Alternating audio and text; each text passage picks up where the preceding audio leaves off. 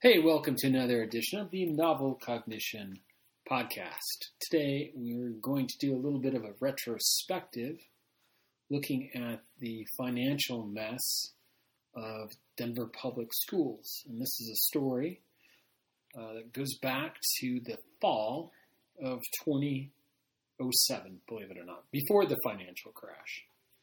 And uh, I'm sitting here this Friday afternoon with Christopher Scott um, who was a major troublemaker and uh, burr underneath the saddle of both the school board and Superintendent Tom Boasberg, who unbelievably is still superintendent in Denver today.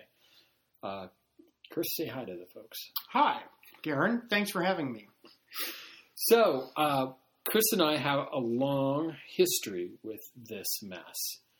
Uh, for me, it goes back to uh, late 2007 when word of an exotic financing deal, exotic by public finance standards, uh, was coming to the fore for Denver Public Schools.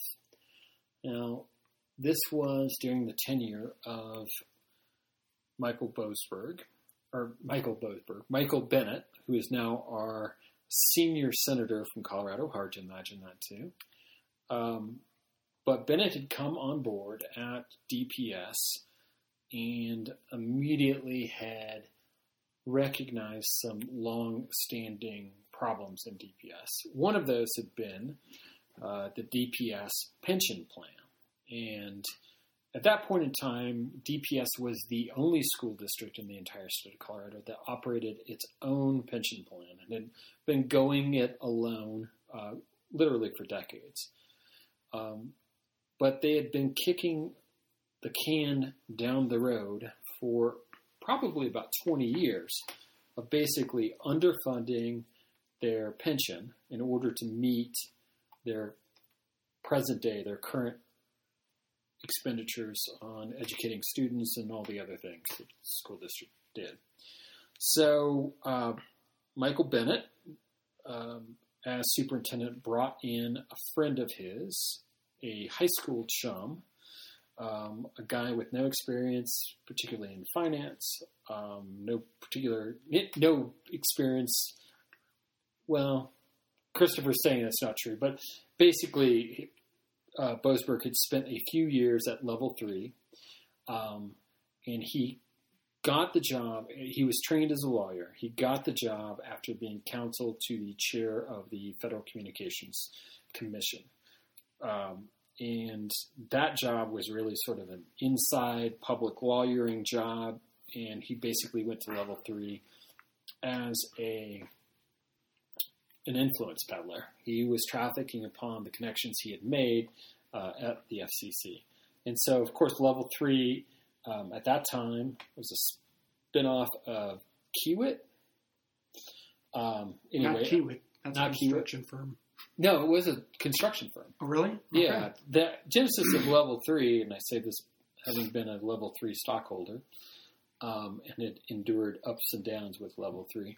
Um, it was a spinoff, and Level 3 was basically a sort of middle of the road, middle of the chain, I should say, um, internet company. They were building um, the sort of connections between metropolitan areas in that original giant build out of the internet. So they were uh, basically a, a, an IT uh, infrastructure company. And that's where uh, Boasberg was at, and Bennet brought him on board at uh, Denver Public Schools. And as far as I know, he didn't have any public finance experience. Uh, he may have had yeah, experience uh, on Wall Street. Yeah, right. With, with, Wall Street financing, but not in the public realm. And for those who are not really all that familiar with the difference between public finance, which is basically plain vanilla, basically issuances that look a lot like a home mortgage. They're long-term fixed interest rates. And what they do on Wall Street um, where you have all sorts of different maturities of bonds, you have corporate paper, you've got all sorts of weird things with cash. Um, it's a very different uh, financial environment, and particularly as we were in the years just prior to the financial crash, you had all these exotic debt instruments, you had auction rate securities, you had a lot of interest rate swaps, all sorts of things where banks could make a lot of money on transactions, um, a lot of money on fees to advise companies for doing this. And then in about 2003 4, uh, somebody got the idea to take that very exotic approach to finance and bring it into the public finance sector and had multiple governmental entities from counties to cities to school districts getting involved in these. Most of them uh, ran afoul of the realities of the financial markets, which is uh, basically when you do one of these exotic finance deals, you're betting against Wall Street. You're betting you'll know better than Wall Street about uh, the direction and magnitude of interest rate moves. And that's just a sucker's bet. And in 2007, when uh, Michael Bennet and his high school buddy from Washington, D.C., um, started trying to figure out how to deal with the long term issues with Denver Public Schools finance, um, they started looking at some of these exotic instruments. Um, and I don't think, I mean, uh, Bennet had a background with uh, sort of a vulture capitalist uh, for a short period of time with the billionaire Phil Anschutz, but um, aside from buying up other people's distressed debt, I don't know that he had any direct experience with these exotic financing instruments either. Uh, but in the fall of 2007, as this stuff started to percolate, I wrote an editorial in the Cherry Creek News um, explaining that it was a bad idea and that only suckers bet against Wall Street, particularly when you're doing public finance. You're talking about financing, um, you know, a school district, and the business of a school district is pretty simple. Every once in a while, they build new buildings, but most of the time, they're basically covering the labor costs of employing a bunch of teachers, support staff, everything from cafeteria workers to bus drivers to paraprofessionals to security guards. It is a human resource intensive business, and it's not really something that lends itself to the sort of fancy interest rate swap, collateralized debt option or obligation, CDOs, uh, that sort of thing. It's a really plain vanilla business. Tax dollars come in. That's your tax. That's your top line revenue. Uh, you spend a bunch of money on payroll, and you spend a bunch of money on pensions, and you take care of some very old capital stock in the form of aging school buildings, and that's about it. So that was my entry point into this. In 2007, I wrote this editorial. Um, I think people roundly ignored it. And then in 2008, they started down this road with some exotic financing. And at the same time, uh, warning flags went flying up. In January of 2008, the auction rate securities market crashed. Auction rate securities were basically debt obligations, bonds, in other words, that kind of went up for auction on a very regular basis, sometimes weekly. And that ends up to be the sort of flavor of the underlying uh, interest or the underlying debt instrument that DPS was looking at. In these auction rate security market, when it crashed, and this is not the public side, this is the private finance side, stranded overnight about, if my recollection is right, about $2.3 trillion in capital was stranded because the market collapsed. You could not find buyers for the auction rate securities that were coming up due for sale every week. It was in this environment that DPS plowed ahead with their financing scheme. And it ended up being, what would you say, Christopher, a disaster? I, I think disaster is a good word um, as the school district managed to go from a debt of $350 million um, and take that and turn it into what is now a $1 billion liability. And the way they got there is a, is, is a bit of a complex story. Um, and I will try and simplify it, but certainly if you have any. Well, let's stop in just a second. I gave you sort of the origin story for myself how did you get interested in this subject? Uh, a man um, who had been the uh, acting executive director of the Denver Public Schools retirement system. John McPherson. Uh, yes, sir. Um, contacted retired a board right, retired teacher. He um, was actually a physical ed teacher, and he had been a Marine, and then he had been in charge of DPS's pension system. Um, contacted a board member, Jeannie Kaplan, about his concerns related to the pension system, and Jeannie contacted me based on my background in management consulting and doing data analysis and digging through financials, and so we started there. And when I sat down with John and Jeannie sat down with John, the story was uh, honestly very troubling. Um, the story John told was uh, turned out to be entirely true, but in many ways worse than we suspected on that initial February morning. Um, and I think really what DPS got caught up in is the same thing that happened in many municipalities and counties around the country. Um, one of which I believe was in Alabama, where uh, a relatively small town ended up with the gold plated sewer system that they had financed using a number of Wall Street uh, instruments and more or less had gone broke on them. DPS was in that same model. And the con and the the transaction, I believe, was so complex that there are maybe six people in the world who really understood all of the moving parts, and that may be generous.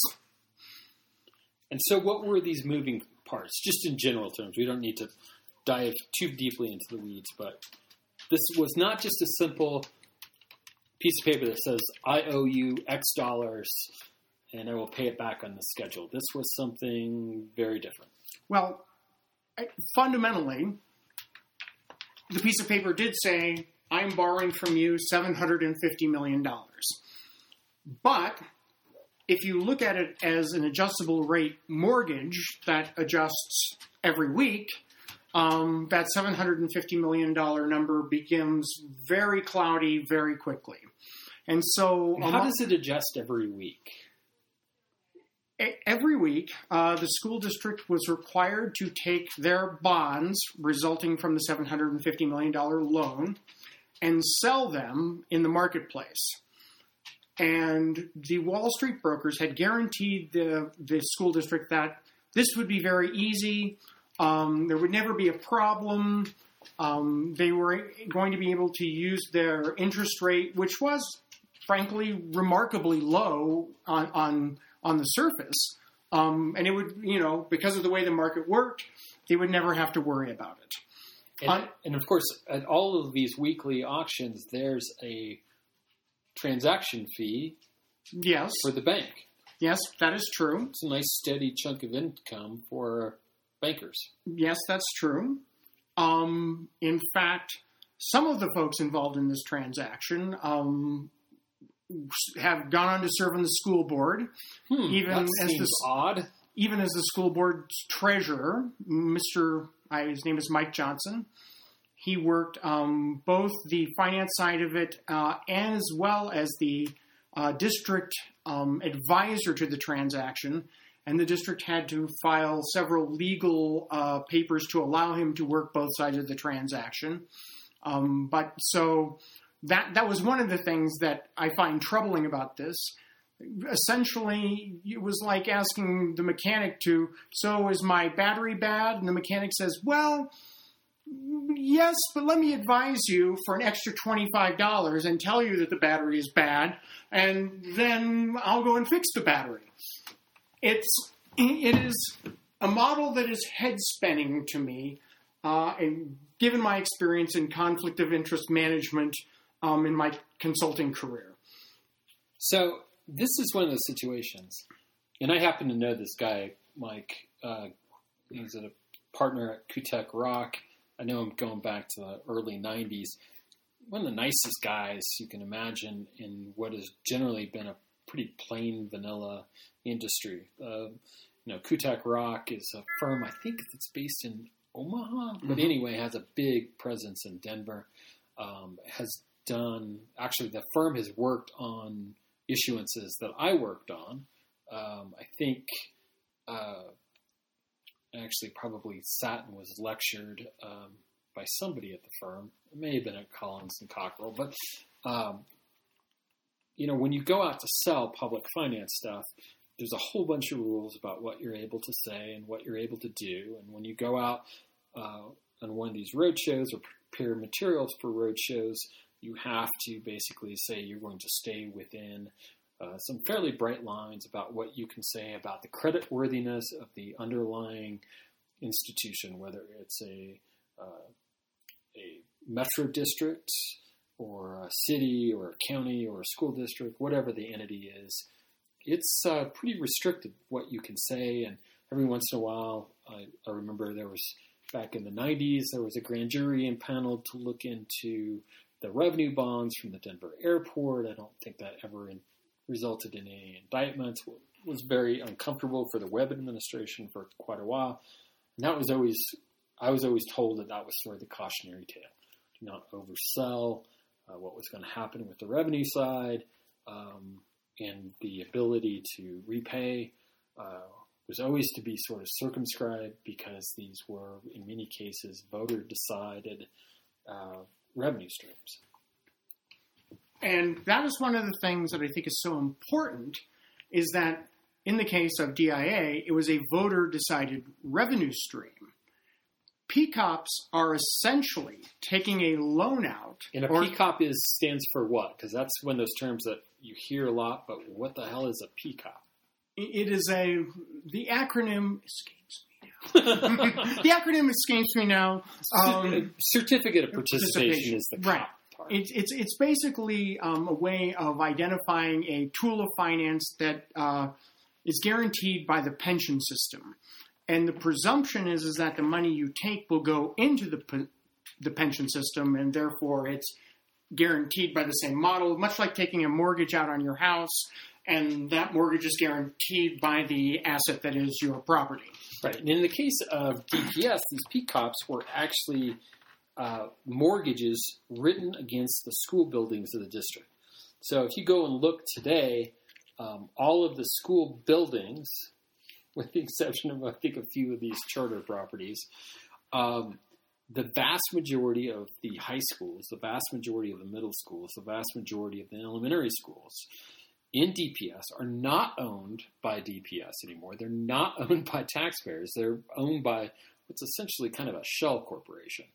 And those shell corporations have issued mortgages or debt instruments of various forms and flavors against the underlying real estate value.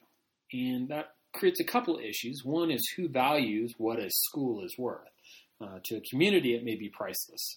Uh, kids in Denver go to schools like uh, North and East and South. These are majestic, unbelievable buildings.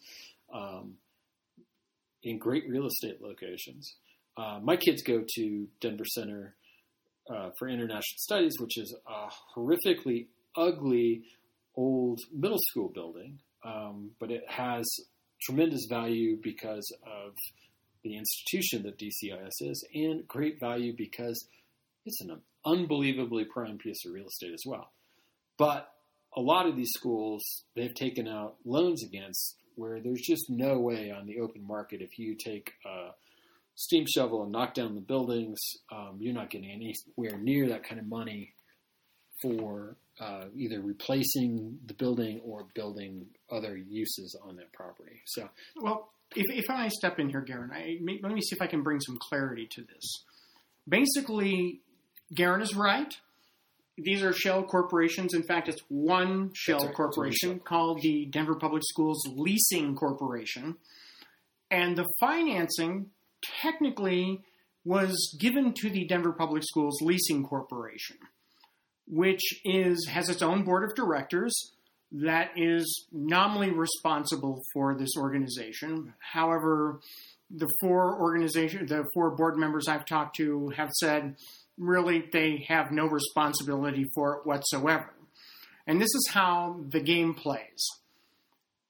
I take, I being Denver Public Schools Leasing Corporation, take a $350 million loan against Denver Public Schools pension system, and I secure that debt with some number of schools. The district then pays me to rent those buildings to the tune of what I would have to pay every month to service the debt.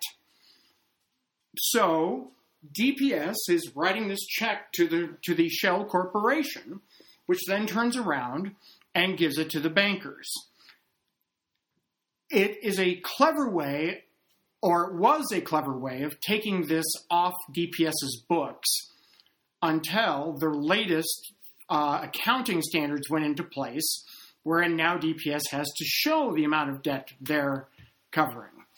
And the other thing, of course, about using this financing mechanism in Colorado, we have TABOR, Taxpayer Bill of Rights, which means every debt issuance must go to the voters for approval.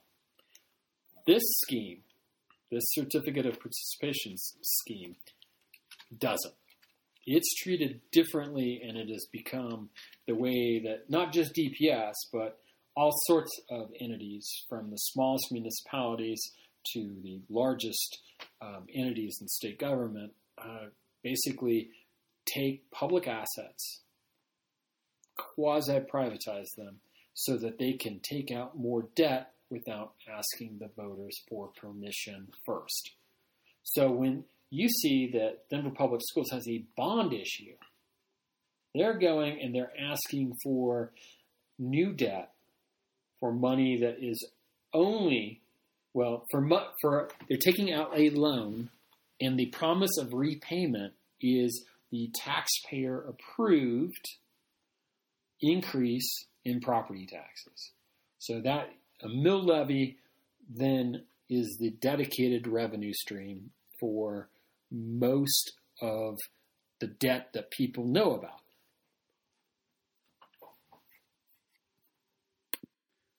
So, um, essentially, what voters see is a bond where the payment is based upon a promise that the voters have made and approved to raise their own taxes. That increase in taxes is a dedicated flow of revenue to pay off those bonds.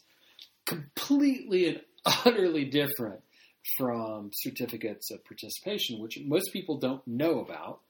Um, in fact, I, there was a point in time where I didn't know about them. I think I learned about uh, certificates of participation back in the mid 90s as a financing tool as I was working on a project up in the mountains. But people don't know that there's all this debt out there. So, what we'll do in probably a coming episode is we'll actually reveal to people just how much debt there actually is in DPS.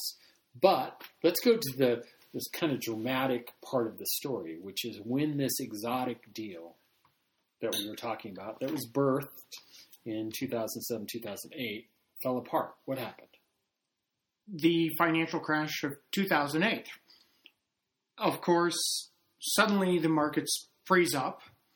Um, there was indication that the liquidity market was freezing up, and liquidity is a fancy term for how much money do I have to move around on a day to day basis that I can access? It's basically what cash do I have in my back pocket. That market was showing grave um, indicators related to its future. And yet, despite that, DPS enters this transaction. Now, liquidity is a huge issue in this type of transaction because while your bonds have not sold or are floating around in the marketplace, you have to be able to have the money to cover them. And within the type of transaction that this was, you had to have something called a liquidity provider. And that was a bank who gave you money, floated you money to have in your back pocket for a day or a week or six weeks. And, and this bank isn't like a bank here in Colorado. Oh no, the bank this is a Wall Street bank. Well, it's actually in Belgium. You're right. I yes, you're so, right. It was in it was an international bank. So imagine this: the kids of DPS. Their their literal financial future is not dictated by somebody in Colorado. Like Compass Bank. right. Or Compass even, Bank has nothing to do with or even like uh, at this juncture Wells Fargo right, or JP really Morgan didn't have a big role in this. Right. We're actually talking about an obscure bank in Belgium, in Brussels, that is the key player in making sure that the school district can stay basically operating. And this short term unsecured debt operates very much like your credit card. It's very high interest on potentially a huge amount of money. Despite the fact that that market was seizing up, DPS enters into the transaction. And then the markets go to hell. And suddenly DPS finds itself losing hundreds of thousands of dollars by the week. And everyone at the district becomes concerned that this is happening. And I've heard reports, yes, I've heard reports of district management calling uh, various members of the Wall Street community screaming, You have to get us out of this. What a disaster. And at the time, it was the worst nightmare of the district that anyone would know about how this happened and what had happened and what it had cost them. To be honest with you, I'm not sure anyone actually knows what it cost DPS over the course of six to ten weeks. While the market seized, they had no liquidity to, to be had. Um, what they had was at an enormously high uh, interest rate, um, and essentially no one would buy the bonds. Roughly two years later, uh, Nick Weiser, a friend of mine who worked in a number of um, uh, public school initiatives, and I called a a um, Wall Street financier and said we were looking to invest in this sort of instrument, and we su- suggested DPS, and he said to us, "Oh, I would never buy that, given what happened to them in 2008." This is two years later, 2010. So I have to conclude from that that things were pretty bleak during that period. And during this entire time, it's it's not as if this is a quiet situation. Uh, there are beginning to be school board members or couple um, very concerned about it, and we're actively agitating Christopher and I. And I think eventually, you know, when this situation gets quote solved unquote, because it's still not really solved, uh, but there is an end to this particular episode. Um, we're actually you're yelling, and I am being as persuasive as I can at school board members to a get them to find an independent financial advisor, and b get out of this disastrous deal before the entire district is insolvent. And when the when DPS becomes insolvent, it's not just DPS; it's the city and county of Denver that is going to take the hit in terms of its bond or its ability, its bond rating, its ability to issue debt, but also the entire state. Because now at this point, that original pension plan that DPS has had has now been merged into the state's pension plan. It's kind of isolated in a way, but it's still part of the overall what's called PERA, Public Employee Retirement Association, which people like my mother depend on for. uh, And my wife. You're right. So, but, but let me interrupt you for a moment, Garen, because I think this is important. One of the schemes that DPS was running while entering into this transaction was they would find a legal means by which they no longer had to contribute to the de- to the PERA system. By not What? Contributing, they're not paying on the pensions of their employees that they're paying every two weeks? In fact, Amazing. Are, it's actually monthly, but yes. It is money. Um, and essentially, that's still happening now. But the idea at that time was the money they would be paying into the system would actually allow them to finance this transaction.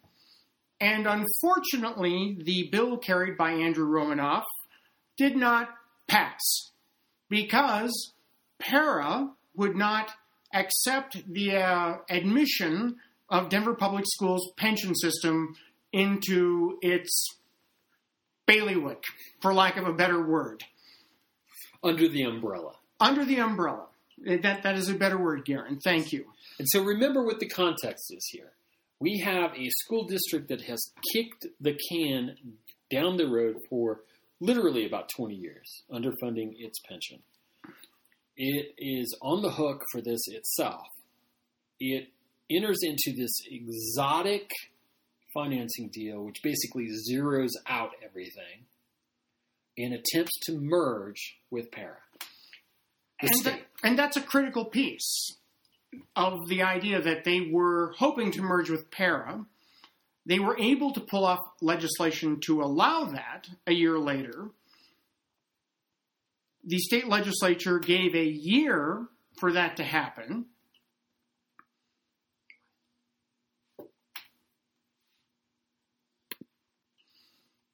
So when the 2008 transactions occurred, DPS believed that they would be able to merge themselves with the PERA system and no longer pay money into that PERA system, and that discount, if you will, would allow them to pay the costs of servicing the 2008 debt, which was $750 million. And at the same time, have some extra cash left over to fund the current or continuing expenses of the district. So, and, and that is absolutely true. I, unfortunately, that first piece of legislation, which was carried through the, the legislature and was in fact carried by Andrew Romanoff, allowed the PERA board of directors to make a choice about merging with DPS, and that board of directors said, no, we don't want to do that because we don't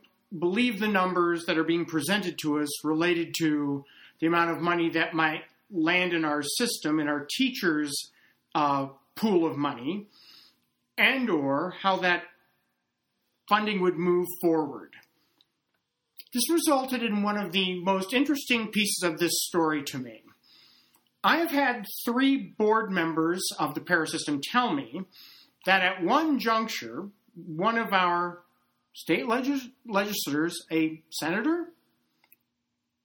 Are we talking about Mike Johnson? No, we're talking about Chris Romer. Oh, all right. So this is Chris Romer, who is uh, state senator representing a good chunk of Denver.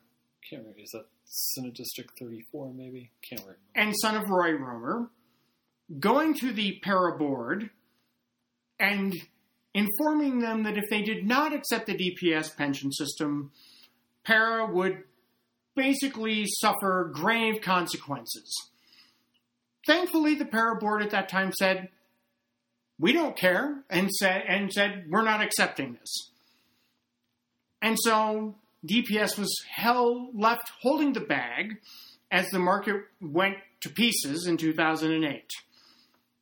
They did not have their exemption from payments. They were bleeding money and there was grave panic over how to pay for this out of their currently existing funds, which were going towards educating children. And I have to admit, I don't know how they solved that problem in terms of taking the money out of one pot and putting it in another. Or as I have known this called the color of money, which is the color of money is to educate children, and then we're going to change the color of money to pay our debts. And that is essentially, uh, we get to a point then where there's this crisis. Um, and the crisis ends up at the end of the day being resolved by the district taking on yet another issuance of debt and fixing out. Fixing out means um, it's a, a great term, but it basically takes this variable rate debt and turns it into a plain vanilla yes. safe. There's a whole story behind this. Yes, but you end up with a fixed rate issuance. You end up not having the interest rate swap and not having to rely on this Belgian bank. And as a matter of fact, the, when it comes up, the Belgian bank is no longer interested in doing this kind of business. And I think this is critically important, Garen. Within the transaction, one of the requirements was that the liquidity piece of the, the of the transaction that the per, the bank offering that could be had to sign on again 2 years later. After the crisis of 2008 in 2010, no bank was particularly excited about being a liquidity provider. And by liquidity provider, what we mean is that somebody there that's willing to step in, not really a market maker, but it is a buyer of last resort. So if you're no, no. in fact, a liquidity provider is just what I said. A liquidity provider is a provider of short-term capital. And but it that, allows the the district to redeem any bond that fails at auction. Yes, or carry that bond right. to auction in some cases. Right. And so, so right. When so it's it's still sort of a market maker. It, it's sort of a buyer of last resort, or it's somebody who insures the the carrier, the carriage of the bond. Right. Um, the liquidity provider, as I understand it, never actually could buy the actual bond, but they would pay the day by day debt on the unsold bonds. That would allow DPS to take them to market technically every day. Because technically every day, DPS had to sell the bonds. Fortunately for DPS, some large uh, investors in community debt uh, bought the bonds, rel- bought some of the bonds relatively long term, which helped DPS out. But nonetheless, there were still some floating around the market, and the liquidity liquidity provider would have to support the sale of those bonds and keeping DPS with cash in its wallet. Like I began to say, in 2010, there was a absence of liquidity provider and as one community member with a, an experience on Wall Street said to me, Oh, you can get any service depending on what you're willing to pay. And in 2010, because the superintendent in particular, but the team around him did not want to admit they had made a mistake, they paid an exorbitant fee, fee to the liquidity provider to extend that contract to a bank that was not in Belgium. I believe it was now German. And so the costs begin to rack up. And this becomes an important feature to the eventual refinancing of this to a fixed rate product because essentially, when the liquidity provider contract changed, DPS turned out that they refinanced the entire transaction um, in more or less the same way, but giving the banks another $100 million just in the refinancing fee associated with the product. So and imagine that. We had about $450 million. 750 when we started. 350 350 Oh, no, you're right. 450 unfunded liability plus the old PCOPs. Great. So we, we, we're talking about at the beginning of the process – taxpayers in for the Denver Public Schools owe about four hundred and fifty million dollars to the pension. To the pension, and now we're a couple years down the line, and no payment has really been made on the principal. We've just moved the whole thing down, and we're about to add another hundred million dollars in fees mm. profit. And that's a critical point to understand. Part of the $750 million was designed to refinance $350 million in old PCOPs. PCOPs typically get structured like a balloon payment on your mortgage. you pay for 10 years, and on years 11 and 12, you pay 10 times the amount you've been paying per year to pay off the debt. So after eight years of paying off, paying on $350 million in PCOPs, suddenly DPS was pay, looking at paying 10 times the amount to pay off the $350 million that they owed already. Well, obviously, at that time, DPS's budget wasn't such that they could afford the $100 million payments per year. And so they were in a crisis about refinancing those before the note came due. And when you say, Garen, kicking the can down the road, that is a, that is where really the kicking the can down the road happened. And I have to say this: this is important for everyone to understand. The PCOPs and kicking the can down the road is not unusual in municipal government. I believe I said, and I'll change the metaphor a little bit. Everyone is happy as long as their kid is getting their his or her education. But when that education stops, people panic and start screaming, and superintendents get fired. So, and kicking- political legacies get ruined. that's absolutely true, especially for someone who's hoping to be a senator in 2008, um, in terms of Michael Bennet. Who becomes a senator in 2009. Nine. So there's that crisis. And with that in mind, DPS was more than willing to take on any form of refinance to keep from paying $100 million a year to pay off the $350 million they already owed on PCOPs, which, if memory serves, they had taken out in 1998 and 2001. Now, had they been putting money aside, as any good mortgage holder would do, anticipating the balloon payment, they could have paid this, and in 2008, the entire $350 million debt was gone. Instead, they refinanced it at a time when, in my opinion, the professionals at DPS and the finance world uh, and the derivatives world should have known things were going to hell in a handbasket. And on top of that, they added the $450 million in that they had an unfunded liability for the pension. So essentially, when they closed on this deal and wrote a check to the Denver Public Schools pension system, they had a zero liability in pension. And that's critical to remember as we move forward. That in 2000, late 2008, essentially, DPS had no unfunded liability on its pension system. So they essentially caught up for about a generation worth of failing to pay. I, I would say that is is true, but you know, I'm not sure what you mean by generation.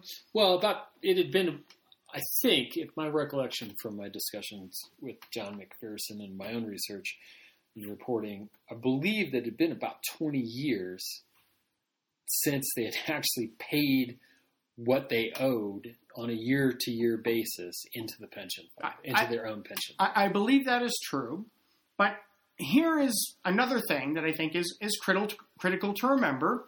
And I hate to make excuses for our public officials on this, but recall that job one is educating the kids. So it wasn't like DPS wasn't paying into the pension system prior to 2009. They were paying what they could pay and still meet their mission mission critical activities. Right. And I think this originated, if I'm not mistaken, and I could well be mistaken on this, when the Colorado economy collapsed in 1986, essentially between 1986 and 1988, to give people a rough idea, uh, we lost 60,000 construction jobs in the Front Range of Colorado. So you can imagine what that meant for the economy as a whole. Uh, we endured a very severe recession in the late 80s, and this was a point in time where DPS began to have some financial difficulties, which we're now still experiencing today, despite all the happy talk that's out there. Um, in a lot of ways, we are paying today for our failures or just the inability uh, to manage uh, public finance going clear back to that crash in the late 80s. Also important to remember is that in 1992, after several failed attempts, uh, Doug Bruce, a slumlord from Colorado Springs, uh, managed to pass. I, I always think that when Doug Bruce hears his name, he loves to be referred to as a slumlord. And having visited multiple uh, of his properties back in my day as a board member of Balance Colorado, uh, back when we didn't have digital cameras and we had to take photos of his properties, I can promise you that he was a slumlord. He, his properties in Colorado Springs, which were all Section 8 rentals, were horrific, and I wouldn't wish residing there upon my worst enemy. But nevertheless, so we have this this combination of factors. We have a cyclical decline in the front range economy, and then we have Tabor. Tabor basically complicates school finance tremendously. Well, I mean, effectively, it what it does is it prevents local governments from, uh, in combination with the Gallagher Amendment, from funding themselves on the backside of economic decline. They And- and just that is don't true. ever catch up. But there is one more element of how pension systems operate that added an, an additional layer of complexity to this. During the Clinton administration and the internet bubble, the stock market exploded. Pensions are funded partially by their investments in various opportunities, and the pensions holdings resulted in massive profits, which arrested or arrested's the wrong word, which resulted in underfunding being nearly wiped out. So, And much like the national debt, at that period, at the end Exactly. of the Clinton administration, we were actually running a federal surplus. that is exactly right. we had the entire the 2000 campaign was the somewhat absurd now debate over the lockbox of Al Gore. Um, and He, I believe he invented the internet, which in fact yes, played a God he did. horrible, a horrible uh, role in the the auctioning of these bonds That's in right. its own odd way. right. Because if you don't have a collapse, of the, if you don't have the internet bubble in the first place, you have a more sanguine no, I, I'm going to use the word realistic approach So- for pension investing, Because- pension return, because this is important. public finance. when a pension system is evaluated, part of the evaluation is a return on investment from the pension system's doling out money to IBM or the T bills in the in the federal government market or whatever. And those Investments. investments, but really it's their forecast of those investments' performance are governed by a bunch of different accounting rules. The cornerstone of which is how well did the investments do the last three to five years? So you've got five years of just killing it, Darren. I mean, just killing it. Right. I mean, Idiots man- like me were making a lot of money in the stock market at this period. Thank God one of us was. But neither here nor there, both the DPS pension and the state pension at that juncture looked like all their problems were done. And then the internet bubble popped. And then we had And- 9 11. Yes. And then we had 9 11. And things became a little better, or became better after that. I shouldn't say a little better. But then we had the start of the housing market collapse in 2005 or 6, which then led to the overarching stock market crash of 2008. And during that period, between the internet bubble and all the other shenanigans our country went through, or particularly our financial markets, the forecast of return on investment fell through the floor. And suddenly, the ability to make up the unfunded liabilities in our pension systems also fell through the floor. DPS's pension system suffered the same problem. And so 1998 happened and we issued some some of the PCOPs. 2008. 2008. No, it was actually 1998 was the first First. first round. That's what we refinanced in 2008. So that's the beginning of the kicking the can down the road using this vehicle. Well, so up but- until that point, because they did they zero out the unfunded. So in '98 they they zeroed I- out. I believe that unfunded true. So kicking the can down the road is very complex because on the surface level, it looks like we I- paid off the pension liability, right? And we're great. And All- we're great. All's good. But unfortunately, what that actually means is that I've taken on a greater debt to my household, in this case the district, in order to pay that off. Think of it as like a second, second mortgage, Garen.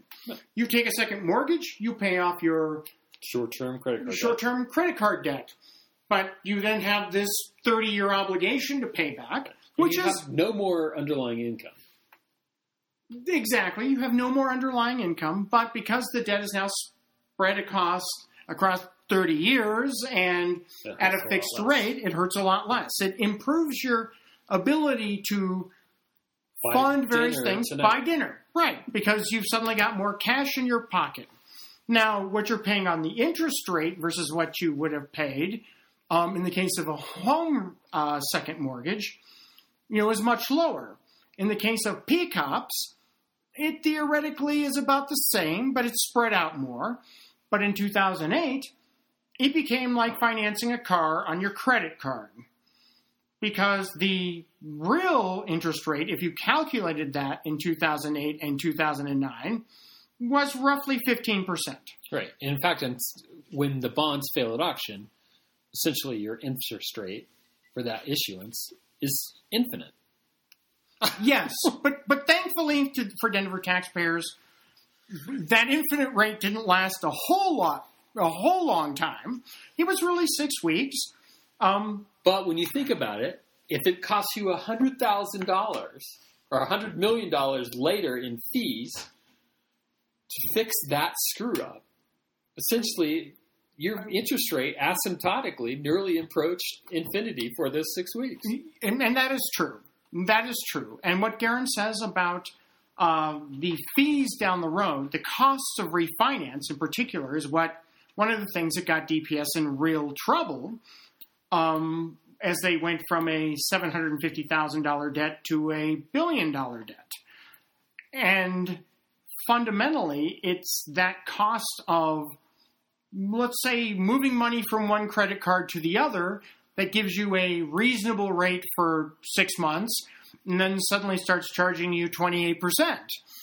And the charges related to their liquidity providers was head spinning by the end of the contract, as well as the refinance fees that seem to be happening every two years. That, to their credit, the board eventually sorted out and said, enough is enough. They were dragged kicking and screaming. And I think Yes. and Mary Seawell, who actually was once your opponent in a school board race, That, that is true. That is that is another story. had um, enough sense Well, along with force the administration to its knees. and blah blah blah. Anne Rowe, yeah. Anne Rowe. But- Anne Rowe had some experience on Wall Street, and she, along with Mary, said this is definitely too risky uh, for the school for the school district. Um, amazingly to me is that several school board members fought tooth and nail to stay in the transaction. Um, Teresa Pena leaps to mind, and I believe she now works for the district. Um, and within this, I have to say, much to which, the which brings to mind why we should have an intelligence test for prospective school board members. But not here there. neither here nor there. I think this is critical to understand that over the course between 2009, at least when I became involved, and when the school board decided to refinance this debt into a fixed rate product, it was somewhat amazing to me the number of people who willingly got involved in this. And I think this is critically important to how the debt ended up being refinanced. Essentially, Gretchen Morgenson, then of the New York Times, now of the Wall Street Journal, took a great interest in this and, in fact, published a piece about it um, in 2010. August 6th or something? I, I think it's something like that. It was right about the time that Bennet was running against Romanoff, and the primary was six hours away. And I I published a couple of fairly incendiary pieces myself Yes. at the time. And, and, you know, so unusual for you, Garen, to publish incendiary pieces. But anyhow, we also had Joseph Fichera, who was at that time on faculty at Princeton University's School of Business, who was advising a couple, three school board members on this and feeding me information as well. And then, more importantly, in the larger scope of this, a man of named Tim Schaefer was giving the board members also information and me information, but Tim Schaefer was eventually hired by the board to serve as its advisor on the transaction. Now, just to put Tim Schaefer in, in But first, let perspective, me, let me explain something. What what what you just said. So we have a school district with a quote professional unquote finance staff, Mhm. and they pay law firms and financial advisors and Absolutely banks to tell them what to do to protect the resources of the district. But in this case, the school board itself ends up hiring an independent financial advisor. And I think what's important to remember here, and this is something that I think the public overall needs to understand about virtually all their city level, municipal level representatives, is these are common folks. They, I mean, Wall Street transactions, how to build buildings, all of those things, they generally know nothing about that. Unless you're Mike Johnson and happen to be a Wall Street financier who becomes treasurer of the Denver Public Schools Board a- after 2011. He was 2012, right? I think so. Well, he would it would have been he just lost. So Yes. that was let's actually be accurate. So he lost in 2017. His first term would have began four years previous in 2013. Yeah, I, and I think that's that. That's probably right. It, it anyway. It's neither Largely in, immaterial. But although at the time when these were entered into, school board members have reported to me, and I have seen the PowerPoint presentations talking about this transaction that the school board, of course, had to approve. These PowerPoint transactions were nothing but sunshine and laughter. And all the school board members said, well, Mr. Bennet has experience in complex financing, and Mr. Boasberg has come to us out of level three, where he did a number of Something complexing. Yes, well, a number of complex financing transactions and partnerships, and this, that, and the other thing. And even then, at that time, a man named David Suppes had been hired from level three, also with a strong business background, as it would appear on paper. And all of these guys said, this is a great opportunity. And the school board at that time, having the track record they have of these big names suddenly in front of them, said, well, they would know. Why do I need to worry about it? Vote yes. And that's how that happened. It, I can't say that it was that the school board was utterly duped because I believe elected officials have a responsibility to actually look at what's in front of them and seek counsel outside of what their management is giving them so that they not be, don't become just a tool of the CEO or in this case the district superintendent. But that didn't happen. And I think that that is true for a lot of our elected officials where that didn't happen and so the And this DPS was a common tale across the country. So Yes. yes, it, it, So- this is not a through the looking glass episode that was peculiar to Denver Public Schools.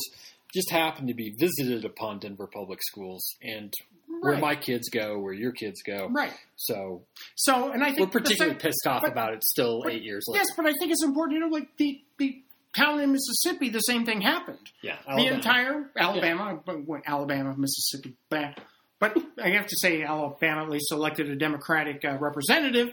Um, but essentially, that group of city council members were sold the same ball of wax, same probably exact PowerPoint. more or less. I think that that's probably true. And looking at the PowerPoint, I think it was probably 80% prepared by the Wall Street bankers to make it look like there was no worry about this. And of course, in their interest, there was should be no worry because they were going to make money hand over fist. So we are at the one hour mark. We're going to call it quits on this episode, and we are going to revisit this topic in a second forthcoming episode where we look at today.